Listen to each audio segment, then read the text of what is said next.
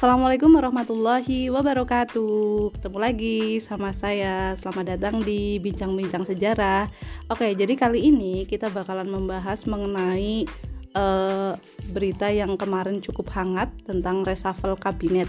Dan teman berbincang kita kali ini Ada Mas Imam dari Mana? Dari Jepara. Halo Mas Imam, Assalamualaikum. Halo, Waalaikumsalam. Mana kabarnya? Alhamdulillah, Mas Imam sehat kan? Sehat dong. Sehat. Masih suka menunggu senja atau udah ada kebiasaan lain? Itu lagi. Kopi janji jiwanya masih tetap ya? Mati, mati. biar Ok. hidup makin pahit. Oh, biar hidup makin pahit. Tapi kenikmatannya katanya di situ ya. Kenikmatan Oh, iya. kopi adalah pahitnya ya. Seninya kopi itu di situ. Eh, aduh, aku ranyandak loh. Ketinggian itu bahasanya.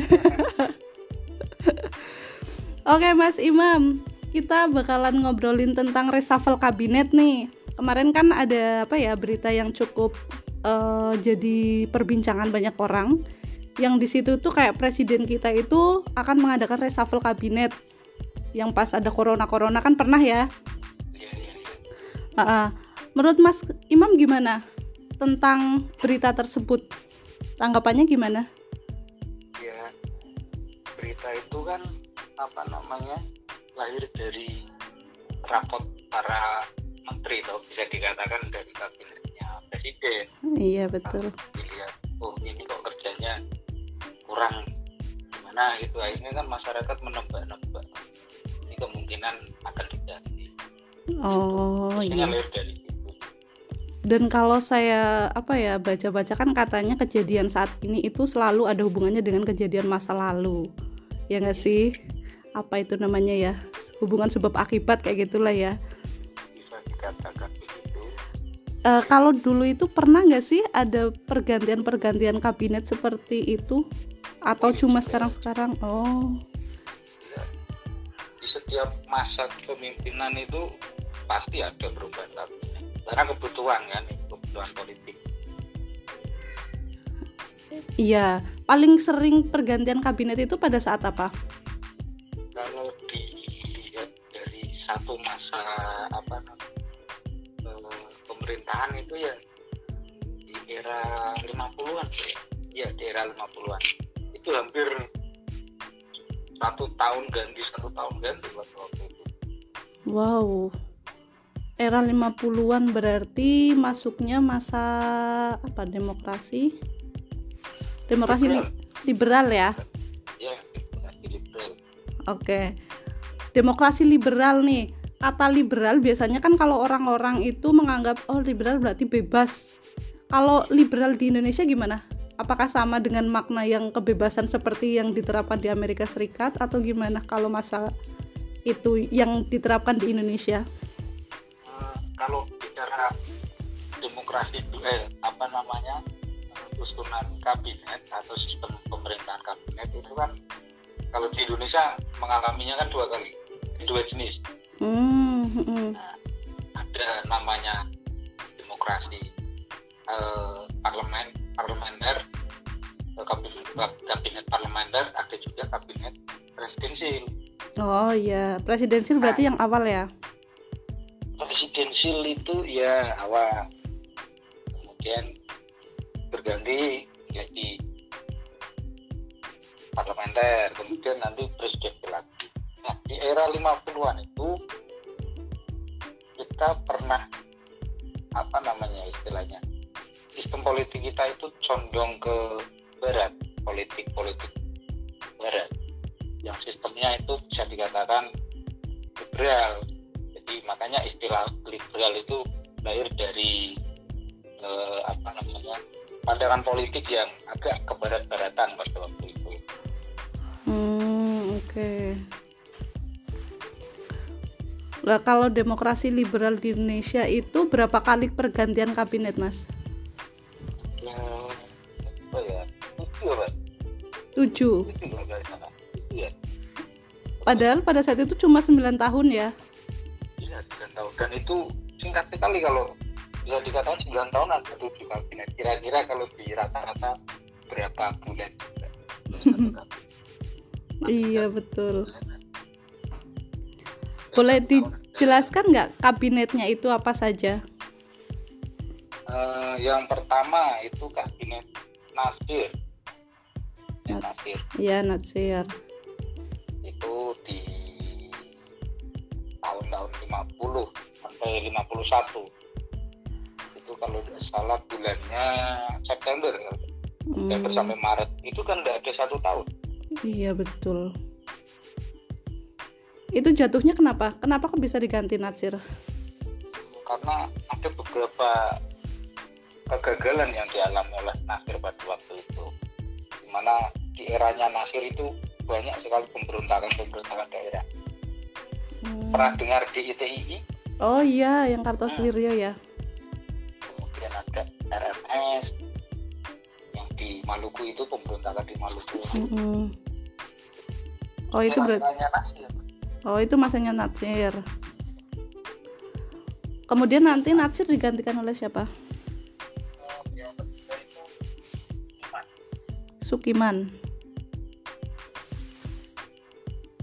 Ciri khas dari Sukiman apa?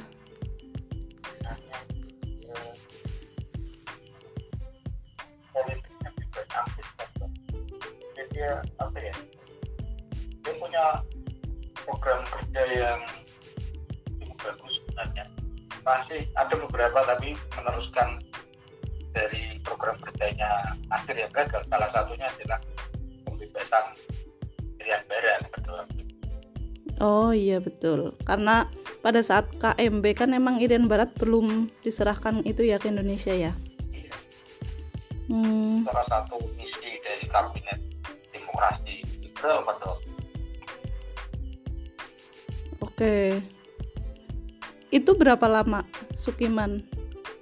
Sukiman itu dari 27 April tahun 51 yang meneruskan dari Nasir Nasir Nasir kan sampai Maret kemudian ada formatur sebentar kemudian diresmikan itu tanggal 27 April 1951 hmm. sampai 3 April 1952 nah ini ini salah satu yang cukup lama karena berjalan satu tahun oh, satu tahun. iya. Kemudian Sukiman kok cuma satu tahun? Dia diganti kenapa dia itu memiliki ya tadi ada beberapa pemberontakan yang belum selesai di, di eranya Antar tadi. Kemudian di eranya Sukiman dia juga tidak memiliki ketegasan dalam mengambil sikap memberantas pemberontakan itu salah satunya ketika ada pemberontakan dan Muzakkar di Sulawesi Selatan. Dia tidak bisa menumpas itu ya kemudian yang kedua itu ada tuduhan kalau Indonesia lebih condong ke blok barat di eranya eranya apa Tukiman ini dengan menandatangani bantuan jadi Amerika itu memberikan bantuan ekonomi dan militer dan itu disetujui oleh Iman. Oh. Nah, parlemen kan kemudian tidak percaya dengan Sukiman ya akhirnya kan Iman di dapat mosi tidak percaya bukan Oke, berarti ditandatanganinya MSA ya, nama lainnya ya, yang bantuan ya. dari Amerika Serikat itu ya. Ya, ya. Ya, lah ini eh, kenapa pada saat Indonesia itu pada masanya Sukiman dianggap condong ke barat, kok mereka kita atau apa ya parlemen itu tidak setuju apakah ini bertentangan dengan apa ya asasnya Indonesia pada saat itu atau gimana?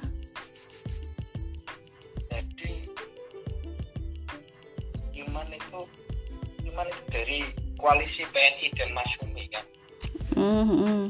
Partai PNI Masyumi. Kemudian apa namanya?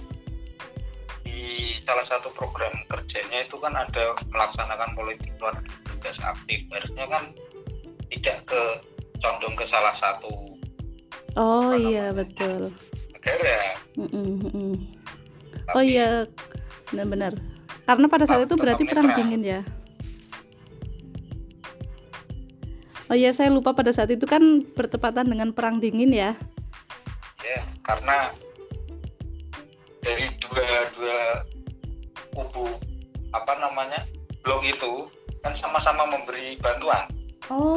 di, di Amerika oke. punya punya misi MSA tadi Mm-mm. kemudian di Soviet itu punya juga bantuan semacam itu jadi yang diambil kok cuman di Amerika yang punya Amerika akhirnya kan ada tuh harusnya kan kalau memang bebas aktif dan netral ya tidak boleh diambil semua tidak boleh diambil semuanya kan Oh iya, oke. Kemudian Sukiman digantikan oleh siapa? gantikan oleh Wilopo Pak. Wilopo. jadi Sukiman itu diberhentikan 3 April setelah itu langsung Wilopo menggantikan kabinetnya ditunjuk oleh formatur bentuklah kabinet bisa dikatakan di di eranya Wilopo ini kabinet jaken kabinet jadi isinya banyak orang-orang profesional tidak hanya orang-orang partai Oh, berarti kalau zakon kabinet itu tidak memandang dia itu dari partai mana gitu ya, tapi bisa masuk Ya. dalam kabinet tersebut.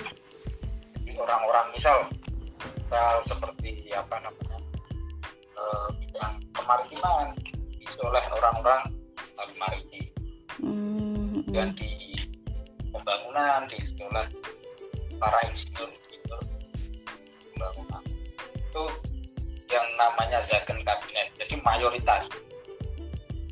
Jadi ada istilahnya kabinet itu ada kabinet eh, zakon kabinet dan kabinet yang semi pro- profesional dan politik Oke. kalau di era sekarang seperti Kemudian Wilopo itu berapa lama? Apakah dia sampai satu tahun seperti Sukiman? Wilopo itu dari April tanggal 3 April 1952 sampai 3 Juni 1953 hampir satu tahun Kenapa dia Tahun, tidak sampai satu Satu tahun? Kenapa? Apa? di, di eranya Wilopo ini sebenarnya eh, ada satu program yang bagus pada waktu itu kan Indonesia belum pernah pemilu Hmm, hmm. Nah, ini ini yang harus tahu. Jadi kabinet-kabinet ini itu penunjukan. Jadi kita belum belum pernah pemilu, pemilu langsung. Nah, dari eranya Wilopo ini ada oh sebenarnya dari dari Sukiman sudah ada, tapi baru persiapan. Kemudian di Wilopo pelaksanaannya itu di Wilopo rencananya tapi karena belum selesai ya gagal Oke, berarti tapi udah ada konsepnya ya, udah udah dimasukkan program kerja gitu ya. itu malah dari Sukiman konsepnya Oh, dari Sukiman udah dimasukkan. Wilopo mau menjalankan karena banyak problematika kegagalan Mm-mm. di Natal salah satunya peristiwa 17 Oktober 1952 disebabkan oleh masalah ekonomi. Kemudian ada program organisasi dan profesionalisasi tentara. Dan ada apa namanya konflik tentara di situ. Dan ada peristiwa Tanjung Morawa itu yang yang terkenal itu Oh iya, itu yang perebutan tanah apa ya itu ya? ya pada waktu itu rakyat protes dengan pemerintah yang telah meng- apa namanya meng- meng- mengerjakan mereka lahan-lahan perkebunan pada para investor Mm-mm. bukan kepada masyarakat di sekitar itu makanya ada protes kemudian terjadi konflik konflik berdarah waktu itu.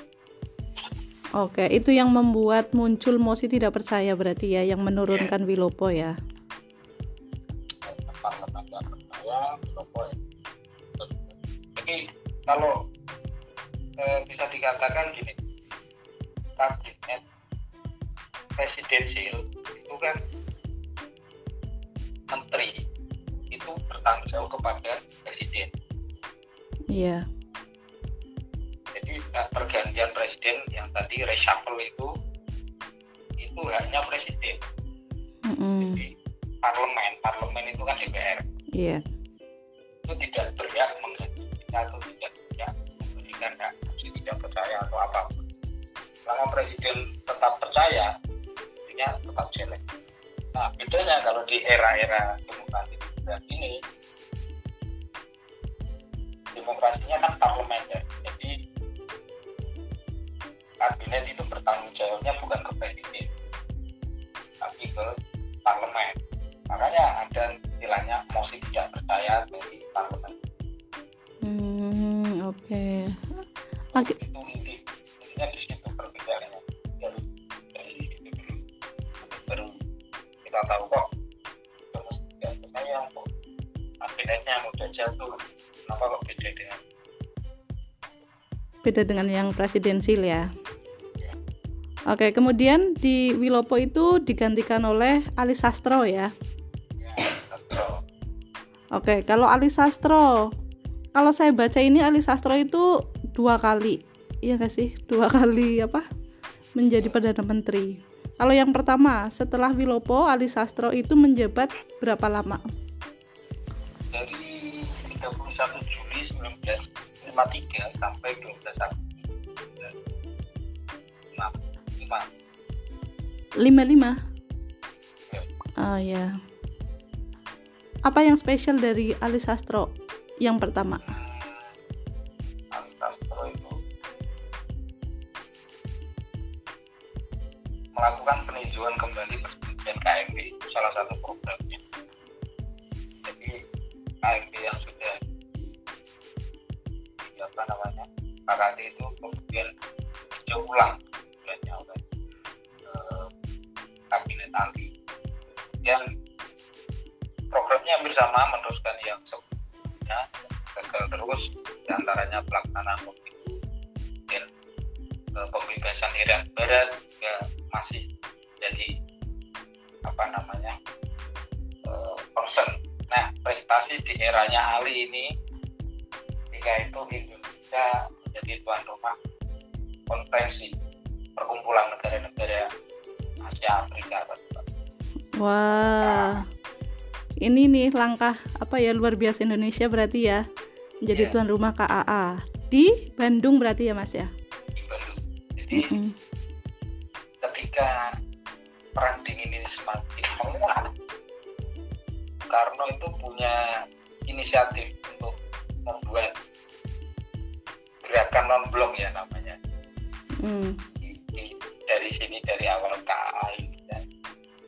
Walaupun aslinya gerakan non blok juga ngeblok sendiri dengan gerakan-gerakan dengan orang-orang yang ikut gerakan non blok iya malahan malahan jadinya nggak ikut blok barat blok timur tapi kita bikin blok sendiri ya malahan ya. Iya malah jadi tiga blok.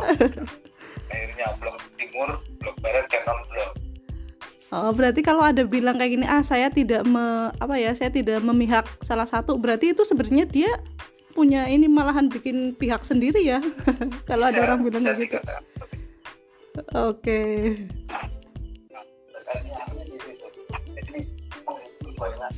tokoh-tokoh dari Asia Afrika untuk datang. Masih ada sekarang. Hmm, iya benar-benar. Jadi KAA itu sebagai tonggak awal munculnya GNB ya. Gerakan non blok yang malah ngeblok ya. Oke, apa yang membuat Ali Sastro diturunkan?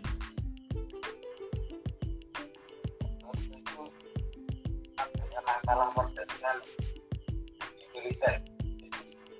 Di militer itu kan ada posisi yang uh, strategis angkatan darat khususnya mm -hmm.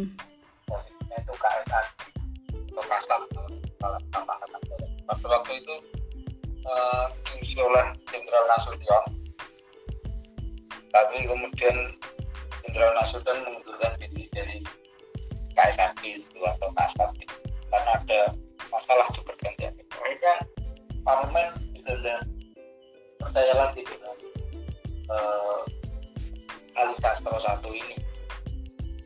Jadi uniknya di, di kabinet-kabinet demokrasi liberal itu gini dulu itu masih punya rasa malu seperti itu. Atau politikus atau negarawan.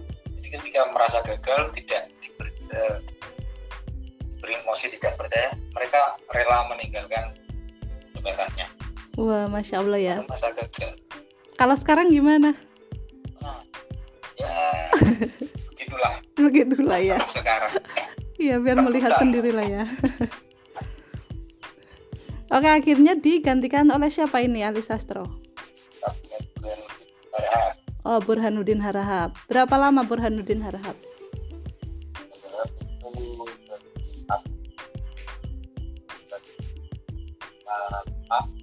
sampai 3 Maret satu tahun. Hmm, satu tahun.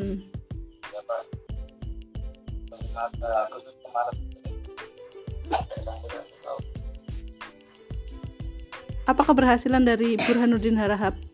Nah, ini salah satu keberhasilan dari Burhanuddin Harahap adalah melaksanakan pemilu.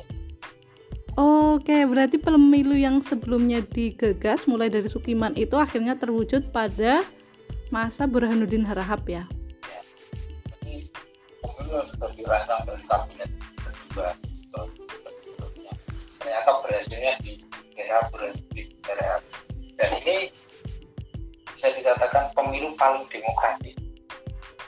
Pemilu paling demokratis. demokratis di Indonesia karena dilihat dari tingkat keikutsertaan atau partisipasi masyarakatnya tinggi banget.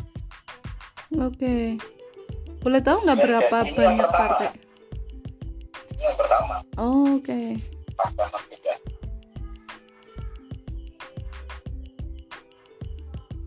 Pemilu tersebut memilih apa itu? Waktu itu memilih eh,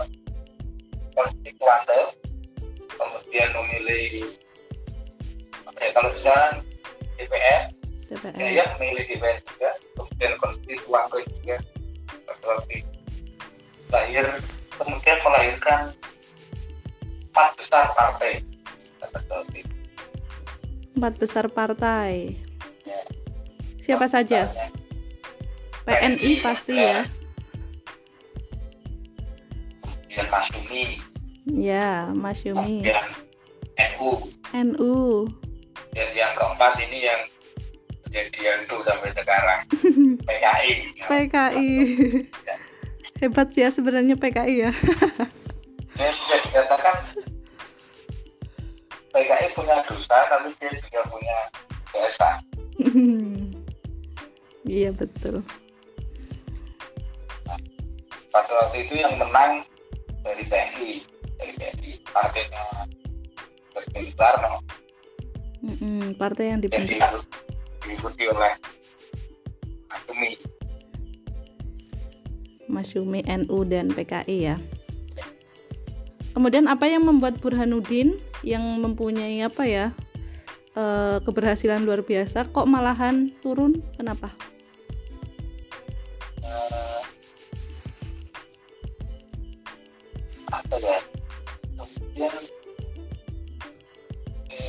Di kabinetnya Burhanuddin itu jumlah suara partai yang diwakilinya tidak cukup besar. Tapi jumlah salah satunya ya, ya, ya, kurang dukungan. Kemudian setelah itu beberapa apa namanya programnya kan berhasil. Sudah selesai ibaratnya Oh, karena dia menganggap tugasnya sudah selesai berarti salah satunya juga Iya. ya. Lah ini eh, apa perbedaan pemilihan kabinet setelah dan sebelum pemilu? Apakah ada bedanya atau enggak? Kalau sebelumnya kan kelihatannya kabinet itu formaturnya dipilih oleh presiden ya. Kemudian dia itu membentuk kabinet gitu loh. Terus setelah pemilu, kenapa kok ini apa ya Ali Sastro dia bisa menjabat lagi? Apakah kenapa gitu? kalau di sebelumnya kan lebih cenderung presiden yang memilihkan kan Mm-mm. dia membentuk formatur kemudian memberikan nama ini. Nah, setelah pemilu itu kan diketahui apa namanya istilahnya pemenang pemilunya kan? Iya. Jadi kelihatan oh partai itu yang paling berkuasa. Yang punya suara. Otomatis eh, presiden juga mengamankan kabinet itu agar tidak mudah jatuh lagi. Inilah apa namanya orang-orang dari partai yang menang tadi. Hmm, berarti pemimpin dari PNI ya setelah ya. Burhanuddin ya? Ya. Karena dia yang yang menang. Nah untuk memperkuat itu dilakukanlah koalisi namanya. Jadi silakan yang ikut gabung memperkuat jadi ketika ada orang-orang partai itu berkumpul di kabinet otomatis program kerjanya kan diharapkan lebih mudah disetujui oleh parlemen. Ini memimpin orang mereka. Tapi di sini PKI tidak ada ikut PKI dari empat partai besar saja. Di kabinet yang lain. Berarti PKI tidak masuk dalam pemerintahan tidak tidak masuk dia itu sebagai oposisi. Oposisi itu orang yang di luar. Di luar pemerintahan oke. Padahal dia punya ini ya suara terbanyak juga ya. Iya. Dia juga sangat berpengaruh suaranya padahal partai baru. Atau ada partai yang tidak setuju jika atau tidak mau bekerja sama dengan PKI di pemerintahan? Ada nggak sih? Ya, ini itu paling paling apa ya? Tidak tidak tidak sama atau paling stres lah Oh, Oke, okay. pantesan ya nggak pernah bekerja sama ya Mas Yumi PKI ya. Iya. Ah, dari ideologi sudah sangat berbeda, jauh. Oke, kemudian Ali Sastro kenapa diganti lagi padahal dia kan sudah berdasarkan pemilu. Uh, ada salah satu faktor utama yang pertama itu jadi di, di kabinet Ali dua ini kan apa namanya uh, ada koalisi kan antara PNI dan Mas. Yeah dua partai besar ini punya suara terbesar punya pokok nah terjadi perpecahan oh terjadi perpecahan. Ya? Itu kemudian uh, dari perpecahan PNI ini sebenarnya di awal jadi konflik konflik di badan konstituan tuh parlemennya akhirnya kan ya otomatis tidak bisa mengontrol uh, kekuasaannya kemudian ditambah lagi pemberontakan pemberontakan yang tadi dari awalnya sampai nanti ini masih ada salah satunya PRRI Permesta hmm oke okay. PRRI Permesta PRRI Permesta itu pemberontakan di di, di, di uh, Sumatera dan Sulawesi Iya betul. Ini kayaknya yang tentang apa ya pembagian dana ya, ya. dari pusat daerah. Dari peristiwa ini yang yang apa namanya dari pemberontakan nanti lahir apa istilahnya eh, momen ketika Bung Karno diberi pesawat gratis oleh Amerika kemudian eh, apa namanya terbentuk pasukan udara Padron Hercules dan sebagainya itu dari sini. Oh oke. Okay. Setelah itu digantikan oleh siapa ini Sas Ali Sastro? Ali Sastro diganti oleh. Juanda. Sekaligus menutup demokrasi liberal ya pada saat itu ya. menutup ya. Demokrasi. Ya. Nah, di kabinet Juanda ini bisa dikatakan kabinet, kabinet juga. Seperti Wilopo ya mm, okay. jadi isinya itu orang-orang profesional jadi itu profesor dan sebagainya itu isi, isi oleh orang-orang profesional kalau di kabinet di politik kan tidak ada persyaratan apa istilahnya latar belakang pendidikan ya. Mm-hmm. kalau dia tahu politik boleh itu itu makanya heran kalau di kabinet itu ada yang eh, latar belakangnya tidak sama dengan apa yang dikerjakan di, di tempat ini. Kabinetnya. Kok jadi saya keinget sekarang ya? Ya juga sekarang menteri agama dipegang oleh Mana Indra nah itu kan ya nggak ada aturan resmi oh oke dan boleh-boleh saja cuman kan secara etika memang ya pasti tidak cocok gitu tapi ya itu terserah presiden karena kan prerogatif ya. Iya betul betul betul. Apa kesuksesan dari kabinet Juanda ini? pernah dengar apa namanya ZEE. yang di Oke Jadi iya. dulu itu Indonesia itu kan salah satu negara kepulauan terbesar uh, garis pantai terpanjang di dunia ya salah Mm-mm. satu yang jadi uniknya ya apa terbitnya kabinet Belanda ini salah satunya sudah memperjuangkan perairan nasional melalui de- deklarasi Belanda dulu itu hukum laut internasional tuh aneh. Kita itu kan negara kepulauan-kepulauan. Oke. otomatis kita kan punya selat ya kan? Mm-mm. hukum internasional itu menghitungnya dari pantai kita ke tengah laut. Saya agak lupa berapa jaraknya.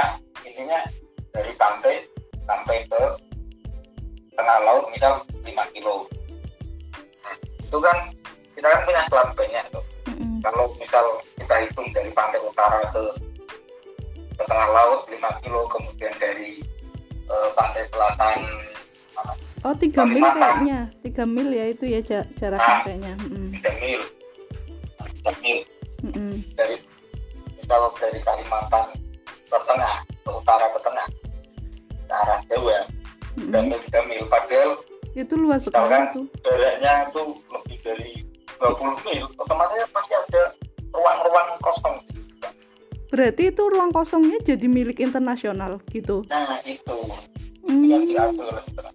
makanya di kabinet Belanda nggak terima pasal itu ini diperjuangkan deklar- deklarasi Belanda bahwa menghitungnya ya satu kepulauan penuh baru keluar jaraknya Oh iya betul. Pantesan saya pernah mendengar kayak gini. Deklarasi Juanda itu ada kata-kata yang menyebutkan laut itu sebagai penghubung, bukan Ya. sebagai pemisah ya.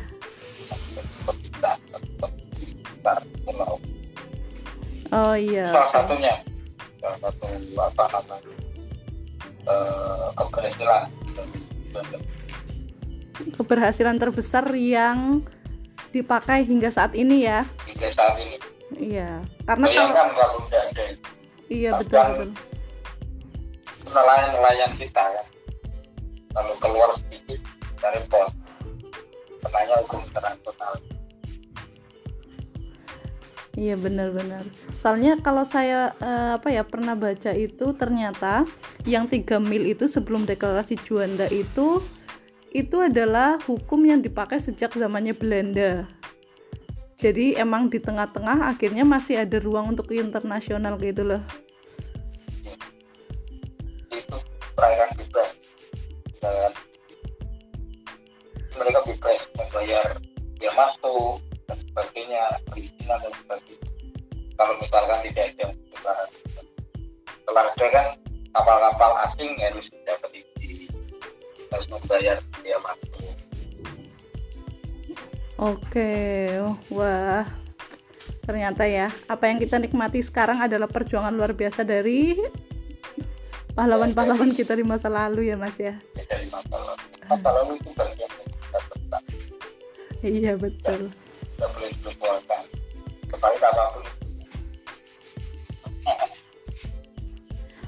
Oke, ter- terakhir nih Mas. Eh, menurut Mas Imam nih, kalau berarti kan kalau perubahan-perubahan atau reshuffle kabinet harusnya udah menjadi hal biasa buat kita ya. Tapi kan namanya kita di masa sekarang kadang-kadang tuh kita bingung loh menyikapinya. Harusnya itu kita gimana? Apakah kalau ada reshuffle kabinet kita kok heboh kayak gitu loh? Harusnya kita itu bersikapnya gimana terhadap adanya perubahan reshuffle kabinet dari pemerintah? Kalau reshuffle itu kan apalagi di, di sistem pemerintahan presidensi reshuffle itu kan hal yang sangat biasa. Hmm, okay. karena itu hanya presiden. Nah yang menjadi ramai kan ada kepentingan biasanya yang membuat ramai itu kan partai politik yang yang punya menterinya itu yang mau direshuffle biasanya kan tidak terima. Oh ini orang saya kok mau diganti ya? Mm-hmm. kan ramai gitu kalau sebenarnya ya Pak yang penting sesuai kebutuhan sih. Misal menteri agama ya di taruhlah orang yang tahu agama atau latar belakangnya lah. Minimal yang memang sudah konsen membangun umat dan sebagainya ya. kemudian menteri kelautan ya dikasih tempat oleh orang-orang yang memang praktisi di dunia itu. Kalau enggak ya ya seperti sekarang ini. Oke. Jadi memang kalau apa ya reshuffle kabinet mau nggak mau kita sebagai rakyat biasa hanya bisa apa ya e, karena kita orang bawah sih ya agak susah untuk memberikan aspirasi. Kalau menurut Mas Imam demokrasi saat ini sama demokrasi liberal itu mendingan mana atau bagusan mana? Kalau secara moral, moral dari negarawannya saya acungi jempol di era demokrasi liberal. Oke, mungkin kata Mas Imam tadi tuh tahu malu lah ya katanya ya. Iya, masih punya etika politik kalau. Oke. Seperti kisahnya Nasir itu sampai sampai dia itu stres mengurus kabinet ini mau mengundurkan diri itu sebenarnya sebelum tanggal jatuh itu Nasir sudah mau mundur dan mengajukan pengunduran diri ke presiden. Tapi ketika itu Soekarno masih apa istilahnya ya e, mendukung menyemangati oleh menyemangati Nasir untuk tetap jalan tetap walaupun pada akhirnya parlemen yang membubarkan. Jadi merasa dia itu sudah tertekan gagal. Nah, bedanya kalau sekarang kan di sudah menjadi tersangka korupsi saja masih bisa apa namanya melawan kok melalui pra peradilan dan sebagainya itu kan bedanya di situ jadi etika politiknya kalau dulu itu bagus iya oke okay. luar biasa ya berarti kita harus mungkin harus banyak belajar ya bagaimana yeah. etika politik yang baik karena mau nggak mau politik itu ya mau nggak mau emang harus tahu etikanya ya. Oke seru banget. Terima kasih Mas Imam informasinya. Lain kali jangan bosan ya kalau aku undang lagi ya. Ya Oke, sekian informasi tentang demokrasi liberal tentang pergantian kabinet jadi kalian itu bisa memutuskan sendiri bagaimana sih kita itu seharusnya bersikap apabila ada perubahan-perubahan di pemerintahan. Tapi sebagai warga e, negara yang baik ada baiknya kita selalu mendukung keputusan dari pemerintah. Kita boleh memberikan aspirasi kita tapi e, lagi-lagi pemerintah adalah e, selalu berusaha untuk yang terbaik bagi rakyatnya. Seperti itulah ya. Oke demikian Sampai ketemu di podcast selanjutnya. Wassalamualaikum warahmatullahi wabarakatuh.